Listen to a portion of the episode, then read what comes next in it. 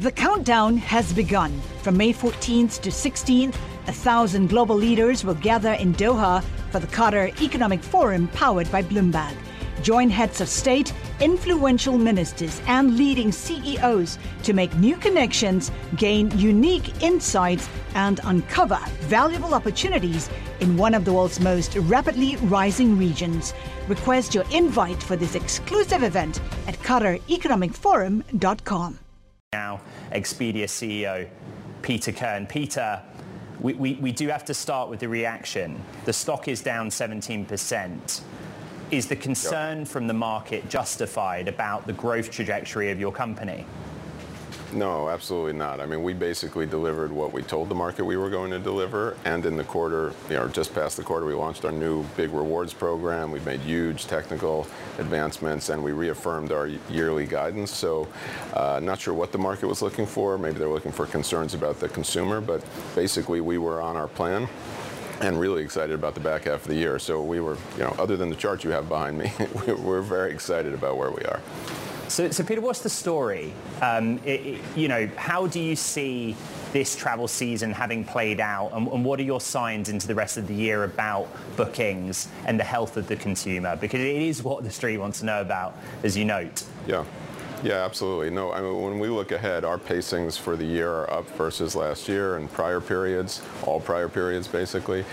We've had, very good, there's been very high interest in international travel. What you've seen is the travelers moving around a bit. So you see pockets that might be retreating a little bit, but other pockets advancing. So Asia's very strong, Latin America's very strong. The West, US, North America, and Western Europe, you know, have slowed somewhat, but they've been stable. So basically, customers are moving around. Cities are very popular. International cities are very popular. International travel has definitely eclipsed domestic in the rebound. Again, it's sort of this COVID unroll that we've seen again and again. People go where the next thing opens up or where they haven't been able to go. So domestic was very big. Then international got big. Now Asia's coming up because Asia's opening up. So we see it in waves, and you know, as we look out, the consumer is very strong in travel. Demand remains high. There's not much evidence of really at all of ADRs, you know, pricing dropping. Yes, you can find that domestic air in North America, the prices have come down a little, but in international air, they're still very elevated. And international hotel generally has been very stable in ADRs. So there really isn't much evidence of a consumer lapse here, in any way. Peter, you're joining us from London. In fact, you're sitting in the chair that I used to sit in when I was at QBS, based out of that studio. It's a nice chair.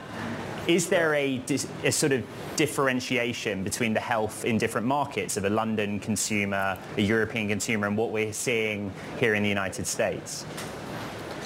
Well, I think, you know, again, you're seeing, first of all, there's a lot of people from the United States in London right now. You know, Europe has been a popular destination for North American travelers this summer because last summer they weren't traveling as much internationally. So now every city in Europe is full of Americans. And likewise, European travelers are traveling to other international cities. So you're seeing a lot of that. But the health of the consumer is strong. You know, we still haven't really seen it, even at the lower ends. It doesn't mean there isn't, you know, you can't find a pocket of a city or a destination that's slightly lower. For example, mountain destinations, beach destinations are slightly less popular this year in favor of big international cities. But it doesn't mean the travelers are less willing to travel or spend. It just means they're moving their dollars around, and that creates small pockets that might, you know, where you might see some reduced interest, but that's from super high elevated interest across most of these markets. So this is, you know, a slight taming in a few spots and strength in other spots that make up for it.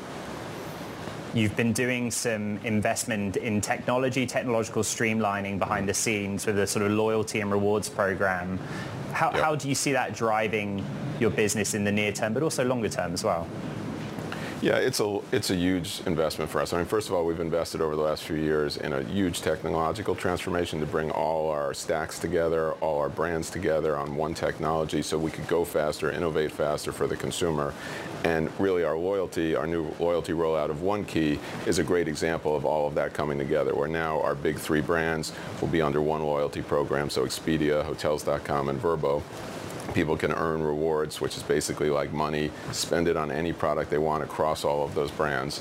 And it's, you know, it's the culmination of a bunch of work that's been going on for more than 2 years to really change our future. And our idea is a simple one, which is we want to build the best products that consumers are loyal to, get them into our loyalty plans, get them into our app, where they can have the best experience, see the most discounts, the most rewards for their travel, and that will create a sticky relationship with our consumers, and they'll come back direct to us. And we've seen it again and again in every industry.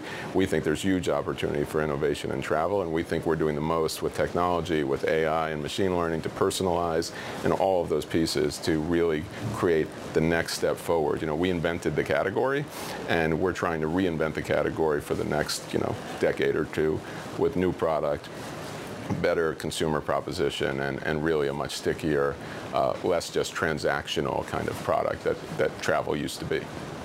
So bear with me on this one, but in Meta's earnings, we saw evidence that AI recommendations boosted their ad sales, as an example. Give me some tangible examples of how artificial intelligence aids the consumer on your platform, but also just helps you guys make more money. Yeah, so we use it really everywhere we can, and that doesn't mean everywhere yet, but throughout the product, from everything from optimizing the pictures you see. You know, you might be traveling with a family or kids, and we will show you pools, or maybe you're traveling by yourself or a couple, and we might show you bars or rooms or other things. Like, we optimize that. We optimize how you search. We use machine learning to better move the pieces around the page so you're seeing the things that are most relevant to you most easily, or to simplify how you shop. So you might know that some rooms are called a queen-size superior, or some rooms are called a king-size something, city view. You know, we've done all the work to compare all those things so that you can easily see them side by side and understand, you know, using AI and ML, understand what the options really mean and what the differences are. So we're using it in all kinds of simple and elevated ways. We've also put ChatGPT into our iOS app. We just launched it in our Android app. So we're giving people that utility if they want to use it for discovery, and then we save products that they've looked at, and they can go compare them later. So there's lots of places we use it, but some of them are quite simple and straightforward, you know, personalized search and other things, and some of them are the latest large language models and all of those opportunities that are still ahead of us. All right, Expedia CEO Peter Kern, thank you so much for your time. The countdown has begun. This May, 1,000 global leaders will gather in Doha for the Qatar Economic Forum powered by Bloomberg, held in conjunction with our official partners, the Qatar Ministry of Commerce and Industry and Media City Qatar, and premier sponsor QNB. Join heads of state, influential ministers, and leading CEOs to make new connections and gain unique insights. Learn more at QatarEconomicForum.com.